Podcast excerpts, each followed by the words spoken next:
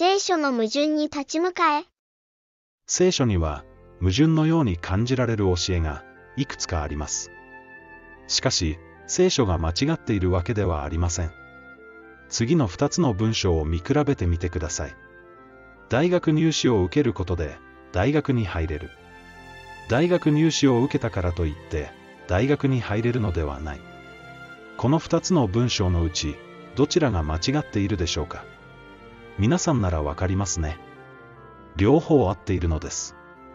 それがわかるのは皆さんが大学入試というものをよくわかっているからです。けれど、全く知らない人が読んだらどうでしょうかきっと矛盾を感じることでしょう。それと同じです。私たちが聖書に矛盾を感じるのは、私たちが知らないからなのです。このことを念頭に置いて、聖書の矛盾に立ち向かってみましょ行いによる、行いによらない。う。アブラハムが義とされた理由について、聖書は次のように教えています。もしアブラハムが、その行いによって義とされたのであれば、彼は誇ることができよう。しかし、神の見前では、できない。私たちの父祖、アブラハムは、その子、イサクを祭壇に捧げたとき、行いによって義とされたのではなかったか。どうでしょう？矛盾を感じるでしょうか？聖書を信じるなら、アブラハムは行いによって義とされたのではないし、行いによって義とされたのです。これはどういうことでしょうか？文脈が違うのです。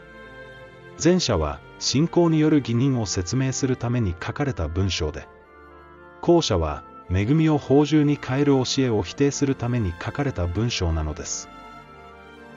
信仰による義人。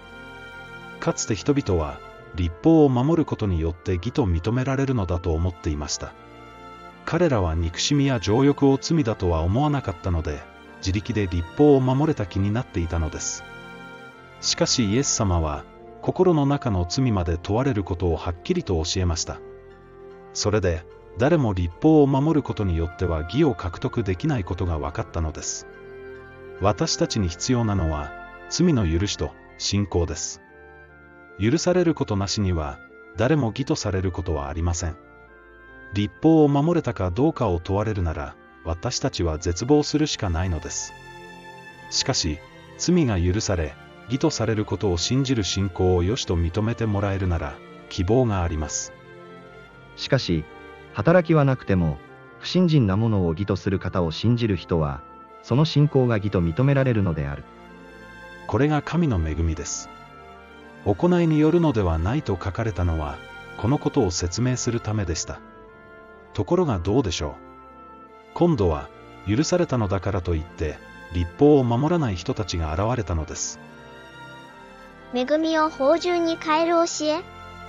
そのわけは、不信仰な人々が忍び込んできて、私たちの神の恵みを芳醇な生活に変え、唯一の君であり、私たちの主であるイエス・キリストを否定しているからである。彼らは、このような裁きを受けることに、昔から予告されているのである。救いは恵みによる、ゆえに、立法を守らなくてよい。このような人々を、聖書は不信仰な人々と呼んでいます。なぜでしょう？それは、義とされることを信じていないからです。信仰とは、罪が癒され、立法を守れるようになることを、心から信じることです。故に、信じる人は、決して立法を無視しません。それで急遽、警告の手紙が必要になりました。ヤコブの手紙、ペテロの手紙、ヨハネの手紙、ユダの手紙などがそうです。その内容は、信仰によって義とされるとはいえ、行いがなくなっているのなら、その信仰自体がないのだ、と警告するものです。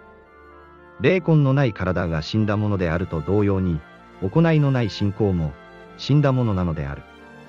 死んだ信仰は人を救いません。私たちは、アブラハムと同じ信仰を持つ必要があるのです。アブラハムは、どうして約束を受けたと書かれているでしょうか。アブラハムが私の言葉に従って私の諭しと戒めと定めと掟とを守ったからである。聖書の矛盾に立ち向かえるようになったでしょうか。本当は矛盾などなく、私たちが知らないだけなのです。正しく知るなら、次のような聖句もはっきりとわかるようになります。私たちは、こう思う。人が義とされるのは、立法の行いによるのではなく、信仰によるのである。これでわかるように、人が義とされるのは、行いによるのであって、信仰だけによるのではない。前者は、立法の行いによって義とされようとする立法主義を否定する言葉です。後者は、信仰によるのだからといって、行いをなくしてしまった人への警告です。言うまでもなく、私たちは、行いを伴う信仰によって救われるのです。善を行った人々は、生命を受けるためによみがえり、悪を行った人々は、裁きを受けるためによみがえって、それぞれ出てくる時が来るであろう。